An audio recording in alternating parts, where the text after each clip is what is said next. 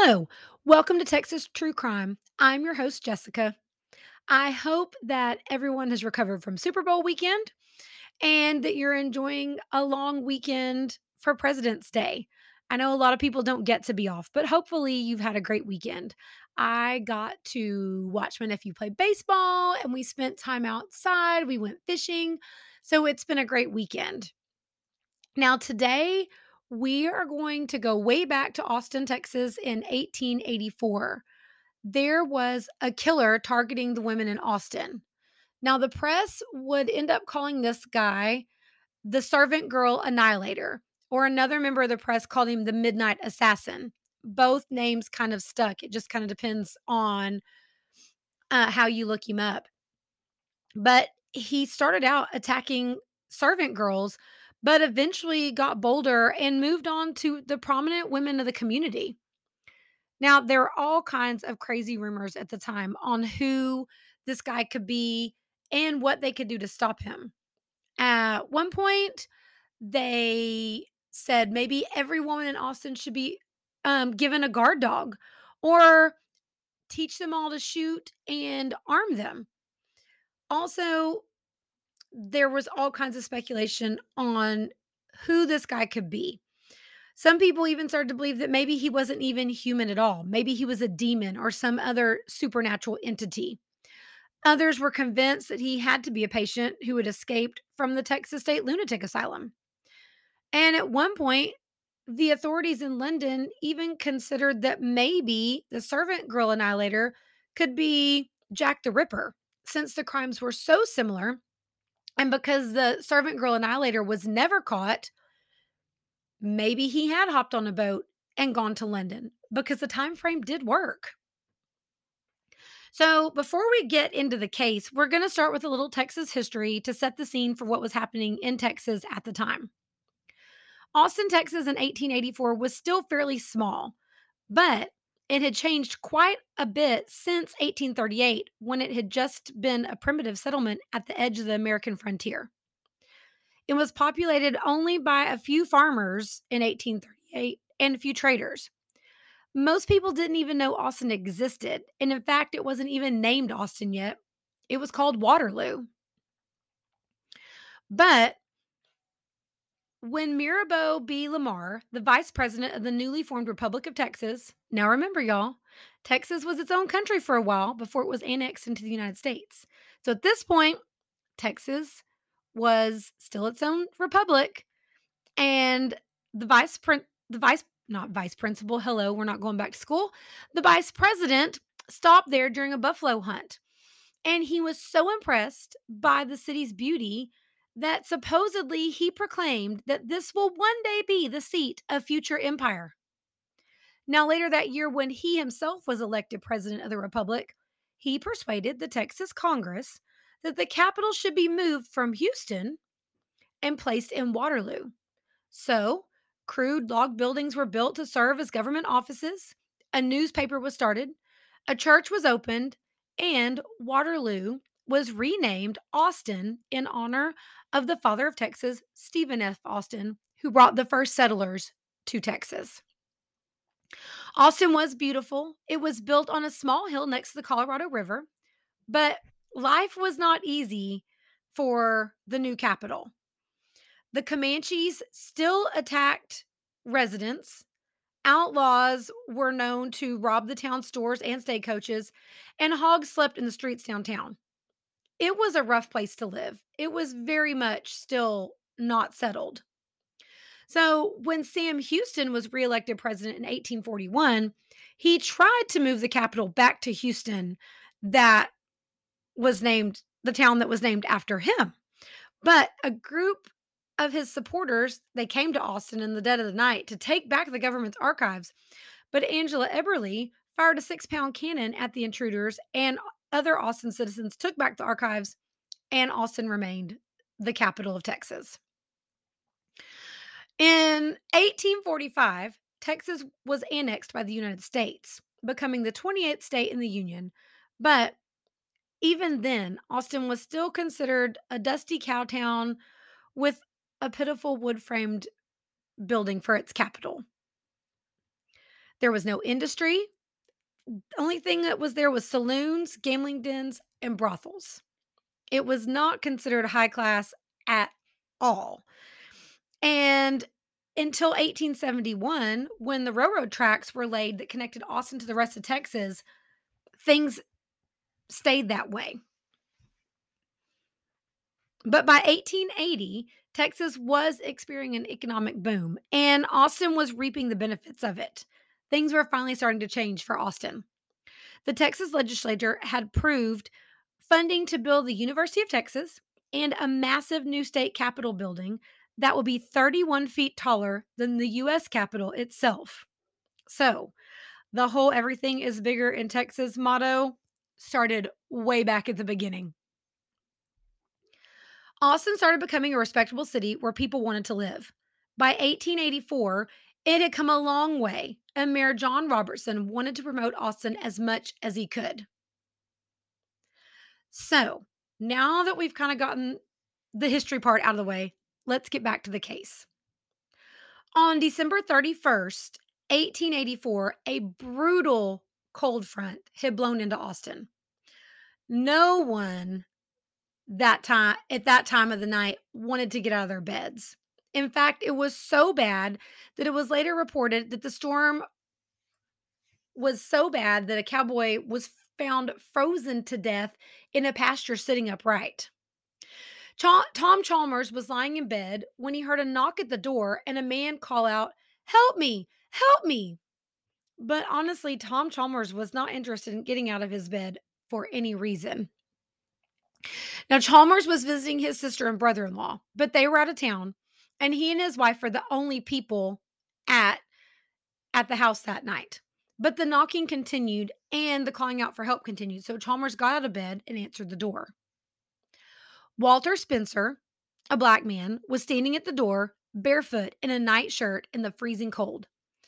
Blood was running down his face from several gashes in his head, and he was having a hard time standing.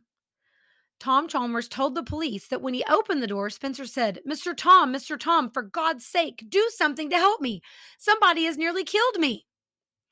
Spencer was the boyfriend of the Hall family's cook, Molly Smith. Now, the Halls were Tom Chalmers' uh, brother in law and sister, and that was the house he was staying at. Chalmers said Spencer was terrified. He said that someone must have attacked him and knocked him uncon- un- uh, uh, sorry, unconscious while he was sleeping. He said whoever attacked him must have done something to Molly because she was nowhere to be found. He said he had looked for Molly in the back and front yard and that he had searched up and down the street, but he couldn't see anything in the dark. It was the middle of the night. And remember, this was 1884, so there were no street lights or porch lights or any other lights for that matter. You know, lights coming from houses to help light anything. So it was pitch black outside. And there was a storm, so there wasn't even any moonlight to help him search. Now, the blood from his head wound was pouring into Spencer's mouth and making it hard for him to even breathe. So, Tom Chalmers told Spencer that what he needed to do was put a bandage around his head before he bled to death. Now, this is 1884. So, a white man is not going out into the brutal cold to look for an African American servant girl during the middle of the brutal storm. So, he Chalmers escorted Spencer out the door of the house, out back out into the cold, cleaned up the blood where he bled on the floor, and just went back to bed. Around 9 a.m. the next morning, the telephone began ringing in the Austin Police Department. The clerk, the police clerk, answered the phone. And the voice of the hello girl, which was the girl who sat at the telephone company and sent calls to where they were going, told the officer that she was patching a call through to him from Ravy's Grocery.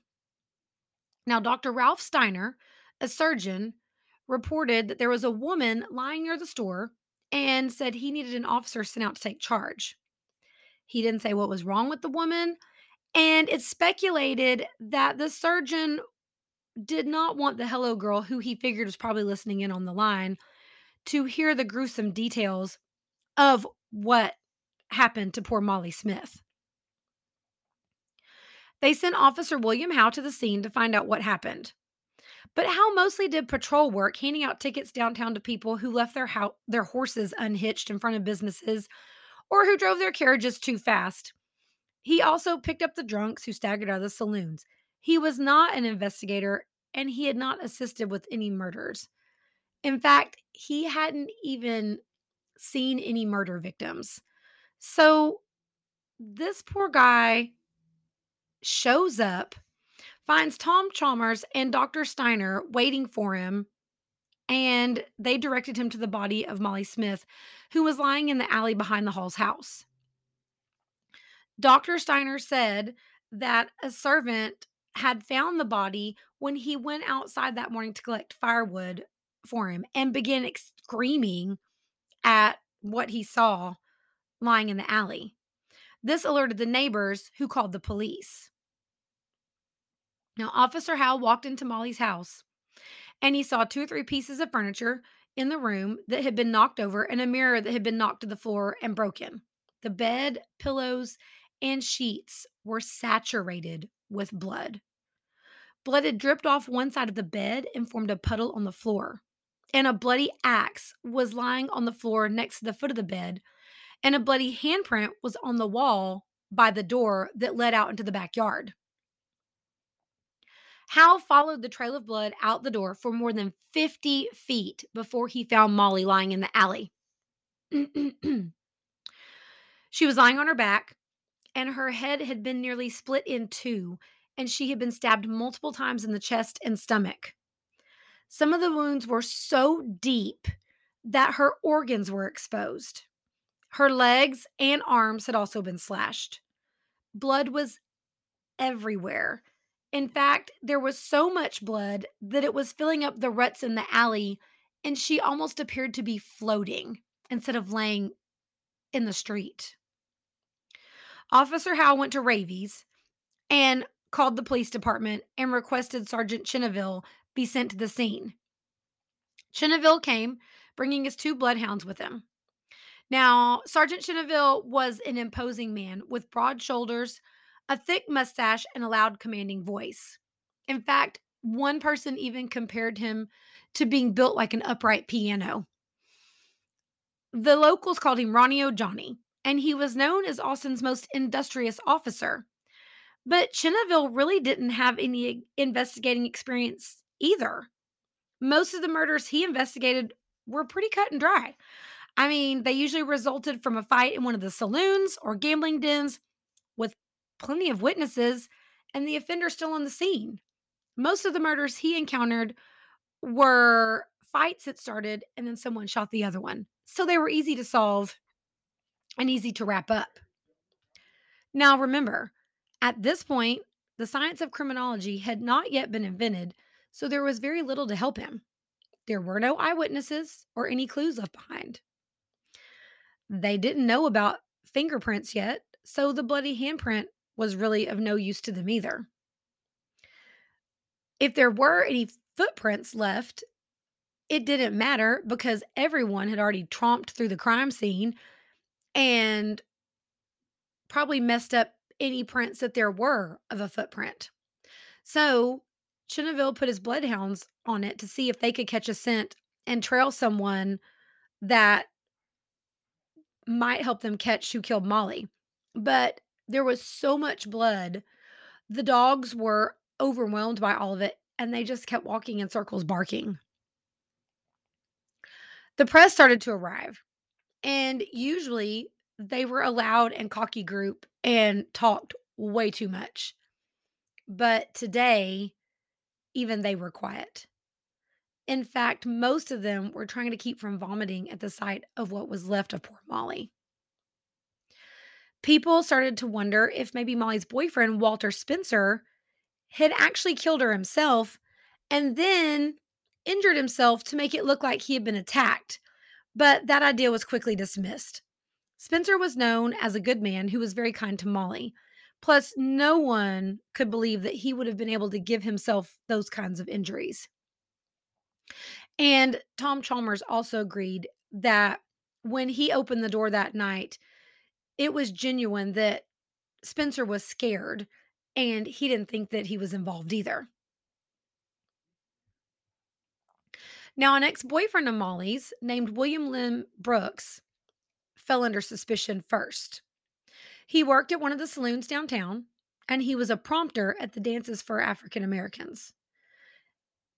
He had followed Molly to Austin from Waco because see, Molly had had Molly had lived in Waco earlier, but she had a son who died at the age of six from an untreated illness.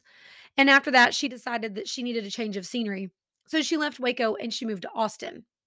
So Brooks followed Molly a short time later to Austin. But by the time he got there, Molly and Spencer had already gotten together. Now, it was reported that Brooks was supposedly very upset and had started a fight with Spencer when he first found out. But according to Spencer and Brooks, they had worked it out and there really was no bla- bad blood between them. When they questioned Brooks, he denied any um he denied any accusations that he was involved in this. He said he would never hurt Molly or Spencer. And besides that, he had been prompting at a dance at Sand Hill that evening, and it was two miles from where Molly lived, and that he'd been there till 4 a.m. So the timeline really didn't fit. In fact, a newspaper reporter uh, even reported that he would have had to fly to make it there in enough time and then get back to finish prompting the dance. But Chenneville arrested him anyway on suspicion of murder and they took him to the holding tank. Now, the undertaker for African Americans came to pick up Molly's body. And when he tried to pick her up and place her in the coffin, her body, and this was uh, from what I read in quotes, I guess it was kind of the phrase of the time, wouldn't hold together. That was the term they had used. So he had to stop and take a moment to regain his composure before he tried to pick poor Molly up again. And this time he scooped up all of her body parts and put them in the coffin and took them to the dead room at the hospital. That's what they called the morgue in that in those times. After they left, Tom Chalmers began to clean everything up. He wanted everything to be spotless when his brother in law and sister returned home. He wanted it to look like nothing had ever happened. So, of course, if there were any clues left behind in Molly's house, they would have all gone out with the trash when Chalmers cleaned up. Dr. William Burt was the hospital's physician, and he did Molly's autopsy. He recorded Molly's height and weight, and he looked at her hands, fingernails, wrists, and the insides of her upper arms. Then he examined Molly's wounds. He noted that she looked like she had been the victim of an amateur medical operation or an experiment in anatomy. So, see where we're already drawn those parallels to Jack the Ripper? Remember, if you're familiar at all with the Jack the Ripper case, which I mean, I kind of feel like everybody is at this point. They thought that whoever did those killings had knowledge in anatomy and they were compared to surgery. Um he took a few more notes but really was unsure what else to do. So he pulled a sheet over Molly's body and he left. During that time, before the establishment of a medical examiner's office, a justice of the peace was required to conduct an inquest into any death that was considered unusual, unexplainable, or suspicious. So the inquest was held before a jury before a jury of inquest, which was what it was called. Now, six male jurors were required to listen to the statements given and decide what they believed the official cause of death was. If the death was ruled a murder, then they also had to declare who they believed committed the murder. And then the justice of the peace would issue a warrant for that person's arrest. The jury decided that they thought Molly had been killed on December 30th between the hours of 10 p.m. and 3 a.m. And they said they thought that William Lynn Brooks was guilty. Now, Bro- Brooks would later be released because it was obvious that he didn't do it. But the police were hoping that it would be an easy conviction and then everything would go back to normal. But you know, they were wrong. Molly's body was taken to colored ground. That was the name of the cemetery section where African Americans were buried at that time. A few of Molly's friends came for her funeral. They sang spirituals and said some prayers. And then later that day, the cemetery's caretaker took out his ledger and noted the place of Molly's birth and death. But he couldn't bring himself to write the true cause of Molly's death under the column cause of death. So instead, he just wrote broken skull. Now, oh, that was quite the understatement. Things calmed down, and everyone began to think that whoever killed Molly had moved on and that it was just a one night one time thing even though it was horrific and unimaginable. March 2nd came and Texas celebrated its independence from Mexico. A lavish parade was held on Congress Avenue and the granite cornerstone of the new Capitol building was unveiled. The parade lasted for over an hour and everyone thought that the cloud had lifted from Austin. But one week later, a German servant girl woke up and swore that she saw a ghost standing at the foot of her bed. The girl told police that the man stood there hidden by darkness and finally said to her, Your money or your life. The girl screamed, and the man hit her over the head with a hard object that cut her scalp. Now, the homeowner heard her screams and ran to see what was wrong, but by the time he got there, the man was gone and the servant girl was unable to give any kind of description to the police. Four nights after that, an African American cook was woken up by what she described as a violent shaking of her locked door. When she got up and looked out the window, she couldn't see anybody. No one was there. But an hour later, in a nearby neighborhood, two young servant girls were woken up by someone trying to get into the door of their servants' quarters, were attached to the back of the mansion where they worked. One of the women stepped outside to see who was there, and someone grabbed her from behind and started trying to drag her away. She cried out hysterically, and the person let her go and ran away. Same thing. By the time the owner got there to try to investigate to help the the servant girls, the guy had run off and no one was able to identify him or give a description. Now, the women were so scared that they decided to, instead of stay in their servants' quarters, they would sleep in the kitchen for the time being. Two nights after that incident, an intruder slipped into the servants' quarters attached to the back of a different home. Um, a man, the home of a man named Abe Williams. He owned a silk shop that sold fine clothes. Now, again, it's dark. There's no elect well, electricity is starting to come around, but most places didn't have electricity. So it's pitch black. It's not like today where there's light even when it is in the middle of the night. But um the intruder this time tore the cover off of the servant girl's bed and struck her on the head and the face, and then ran away. Now, for a couple of days, the attack stopped. But then on March 19th, there was a tapping on the window of the servants' quarters located behind Colonel J. H. Pope's house, um, where two servant girls named Christine and Clara lived. They were laying in their beds, but they were too scared to move because at this point, the news was spreading mm-hmm. fast that there was someone out there attacking servant girls in their homes. The tapping stopped, but there was a sudden sound of a pistol shot. The bullet came through the window and lodged in the wall. The girls expectedly started screaming and raced outside and ran towards the main house. But one of the girls, Clara, was grabbed from behind. And but she wasn't able to turn around to see who the man was. but she kept screaming, which brought Colonel Pope out and other people outside also with guns. But they couldn't find the man. He let Clara go and again disappeared without a trace. Both girls returned to their room and they locked and barricaded the door. But within minutes of this happening, another shot was fired through the window into their room. This time, the bullet hit Christine between her shoulder blade and her spinal column, knocking her to the ground. But fortunately, it didn't hit any of her vital organs, so she did live.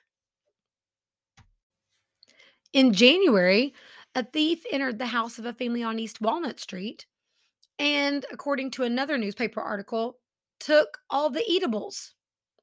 A few days later, a thief threw a heavy piece of wood through the bedroom window of an el- elderly woman named Mrs. Cope, stole her purse that was lying on the table. But the thing was is these crimes didn't make any sense. Whoever was trying to break into the servants' quarters seemed way more interested in attacking women or just scaring them. So they didn't think the whoever broke into the home in January or broke into the elderly lady's house were the same person because whoever was committing the other the servant girl crimes really just seemed like he wanted to scare them or kill them and wasn't interested in taking any of their things. Now, one theory, and this was a theory of Austin's white citizens, because remember, at this time, this was right after the Civil War. And so, at, unfortunately, at that time, African American people were considered way below status than white people. So, there was a theory going around that a band of African American men who were mad were attacking these people these women, but that didn't make sense. Why would they go around attacking other African Americans? Even though there were some uh servants from Germany and Sweden, most of these ladies that were attacked were also African American. So that didn't make any sense. And most of these people were most of the people in the uh black community were unable to read and write. And a lot of these, they were, you know, these people were common laborers or they were in domestic service. And the men were employed as janitors, barbers, porters, carriage drivers, cloakroom attendants, boot blacks, waiters, and bellhops. They, you know, they shoveled coal for the railroads. They worked at the sawmills.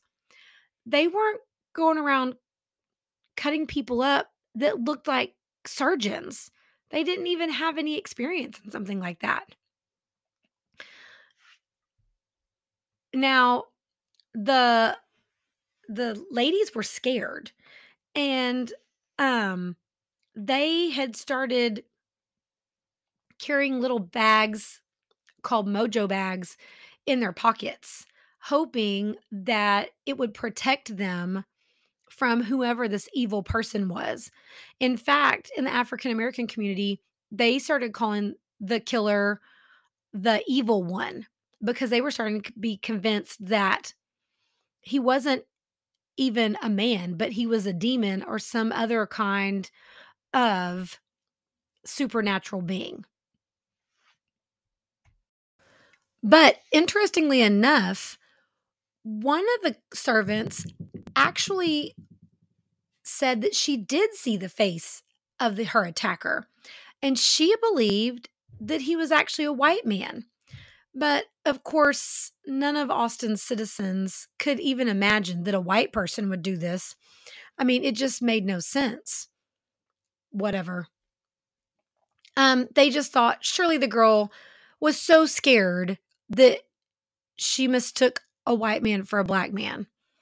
But I mean, that just shows at what the that just shows the thought process of the time period we were in. At this point, Austin's police department was way understaffed. Um, there were not enough police officers to really even properly patrol Austin. But until these attacks started, they thought they were fine. Most of the outlaws had been arrested, sent to prison, and because Austin had become a cosmopolitan area, they didn't have the problems that they used to have. But Major H.G. Lee, the city marshal, requested that the city hire more police officers. But that decision was shot down by the mayor and the city council. Instead, what they decided to do was hire some upstanding citizens to patrol at night. Now, Officer Lee argued the not officer, sorry, um, Marshal Lee offered argued the fact that he had too few police officers and that this would help them tremendously, even with the betterment of Austin in general. But they told him no and shot him down. Everything they brought to the exposition was grand and over the top. Um, the exposition itself had been bent had been built on a 249 acre former plantation located between downtown and the Mississippi River. And among the structures erected on the site were the horticultural building, the machinery building, the factory building, four buildings to accommodate all the horses, and two buildings to accommodate all the cattle. And there was even an observation tower with never before seen electric elevators and an outdoor exhibit of experimental electrically powered streetcars. So, I mean, big deal stuff. He was pulling out all the stops because he really wanted to show off. And in fact, the phrase that everybody's come to know, everything is bigger in Texas, was actually coined at this exposition in New Orleans in, in April 1885. They even brought 125 foot towers that held giant, newly invented electric arc lamps, each of which emitted 36,000 candle power. They created so much light that the exposition's visitors literally could see blades of grass on the lawn at night.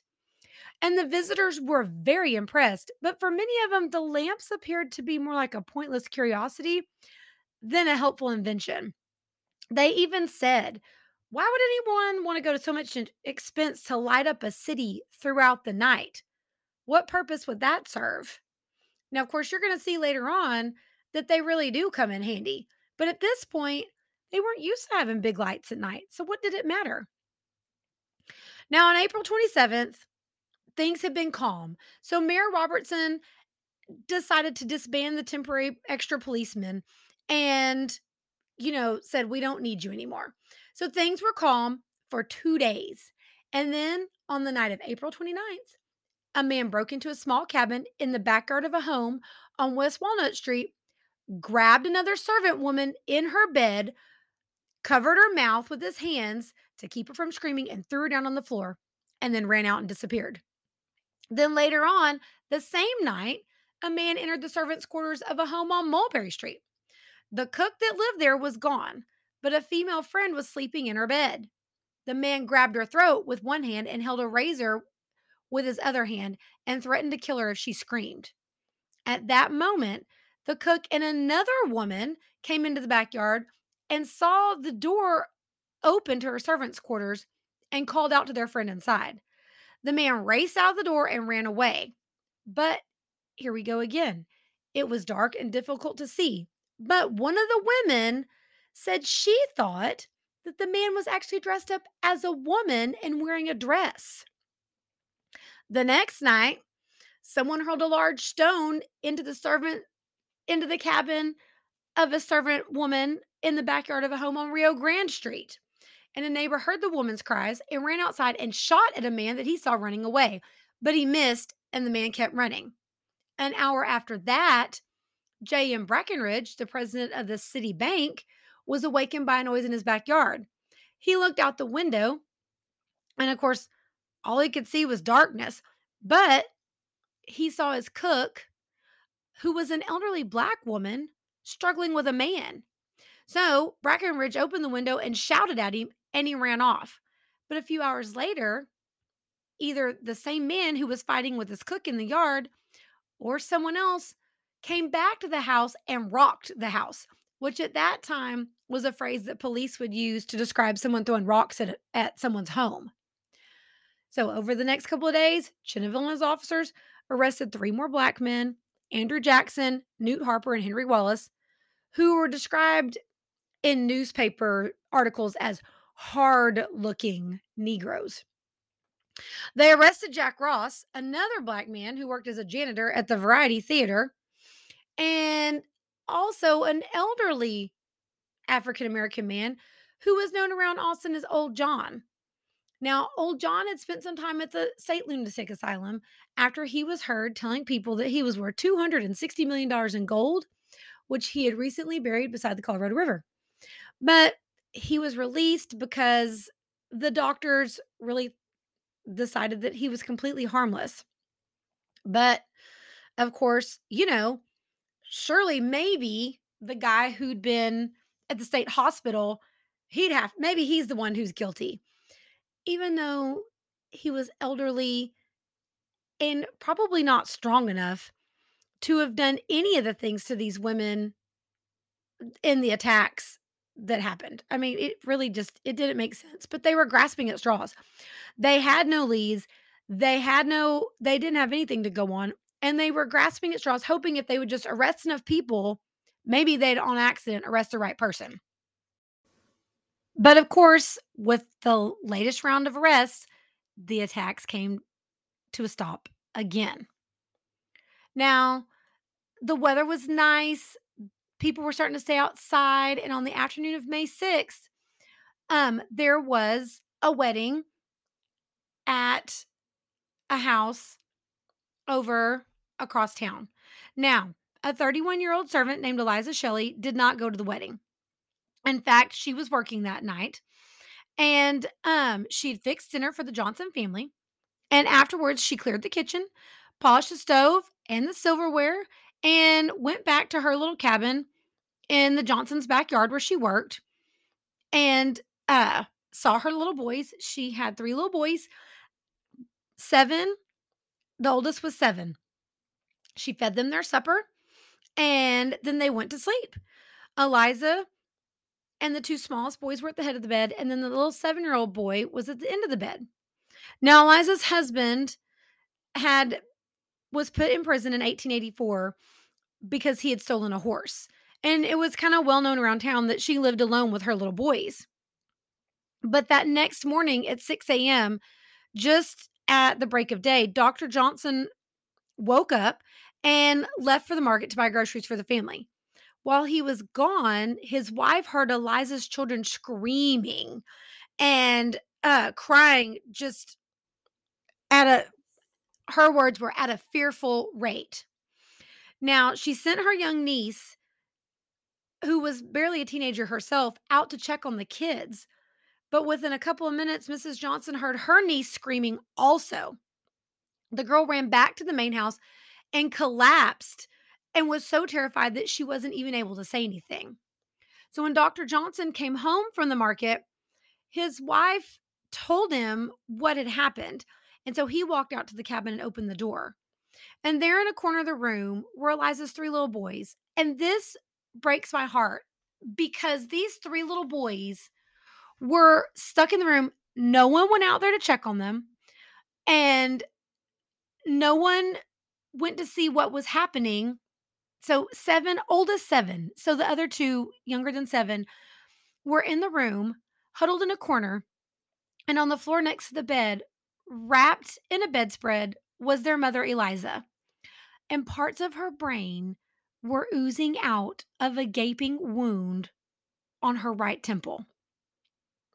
So, Sergeant Chenneville was called again to the Johnson's home, Eliza's bosses, and he walked in the cabin and noticed that both of her trunks had been broken open and her clothes and her things had been scattered all over everywhere, just like Molly Smith's.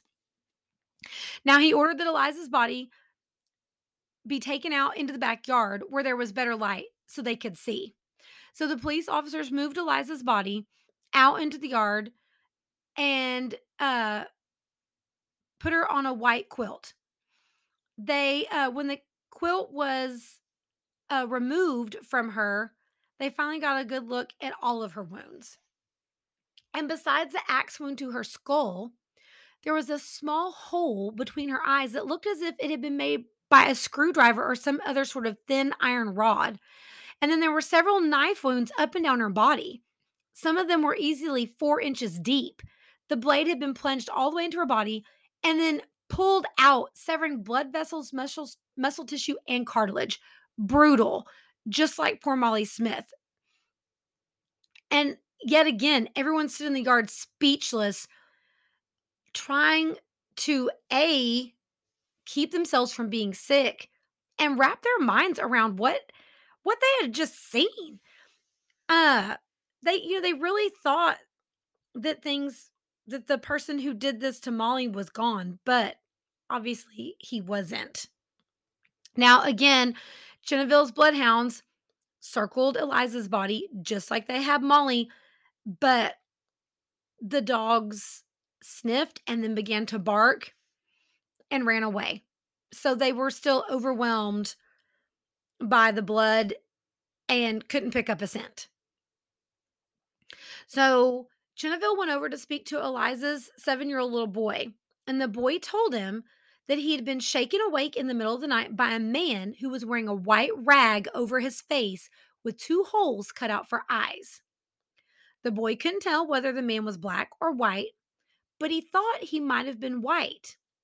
He said the man asked him where his mother kept her money, and he replied that he didn't know if his mother even had any money. The boy then said the man ordered him to put his head under a pillow and not look again, or else he would kill him. The man then told him that he would be on his way to St. Louis the next morning on the first train out. Eliza's son said he went back to sleep and that his two little brothers never woke up and that he had no idea what the man had done to his mother until the first light when he woke up and saw her lying on the floor. Now, the little boy's story sounds crazy. I mean, how in the world could this man come in, brutally attack his mother, and no, and not him or his brothers hear a thing or wake up? I mean, she'd had an axe slammed into her skull. She was pulled off the bed, jammed with some rod between her eyes, stabbed multiple times, and then wrapped in a quilt. And then on top of that, all of the items in her room ransacked and strewn all over the place, and not one person woke up. And why in the world would this guy tell these little kids that he was going to leave on the next train out to St. Louis? But the little boy was questioned multiple times and he told it the same way every single time. So they believed him. Now, Dr. Johnson was very upset by what had happened to Eliza and talked about what an excellent woman she was. And uh and said that he even thought of Eliza and her children as like part of the family, which at that time frame was kind of unbelievable for a white homeowner to say that about one of his African American servants. It was just almost kind of unheard of. And they even he even said, I don't even really understand why he, they would have broken into Eliza's house looking for money because it was known throughout Austin that he was actually a rare coin collector and had some coins that dated all the way back to uh, Rome in the year of AD 161. So he said it just made no sense to break in and and do what he did to Eliza. And we're going to stop there for today. So I hope that you enjoyed our the first part of our servant girl annihilator episode. Come back next week and I'll give you the second give you the second part. Uh, and I'll be honest with you, I don't know if I'm gonna be able to wrap it up in 2 episodes. There's so much information and it's so interesting, y'all, and kind of unbelievable that as famous as Jack the Ripper was, it's kind of fairly unknown that all this happened in Austin right in that same time period. So I hope you'd enjoyed it. I'd love to hear from you. You can uh, email me at Texas True Crime Podcast at gmail.com. You can find me on Instagram at Texas True Crime Pod. Uh, please remember to rate, subscribe, uh, leave me a review, and tell a friend. And we'll see you next week. Have a great week. Bye.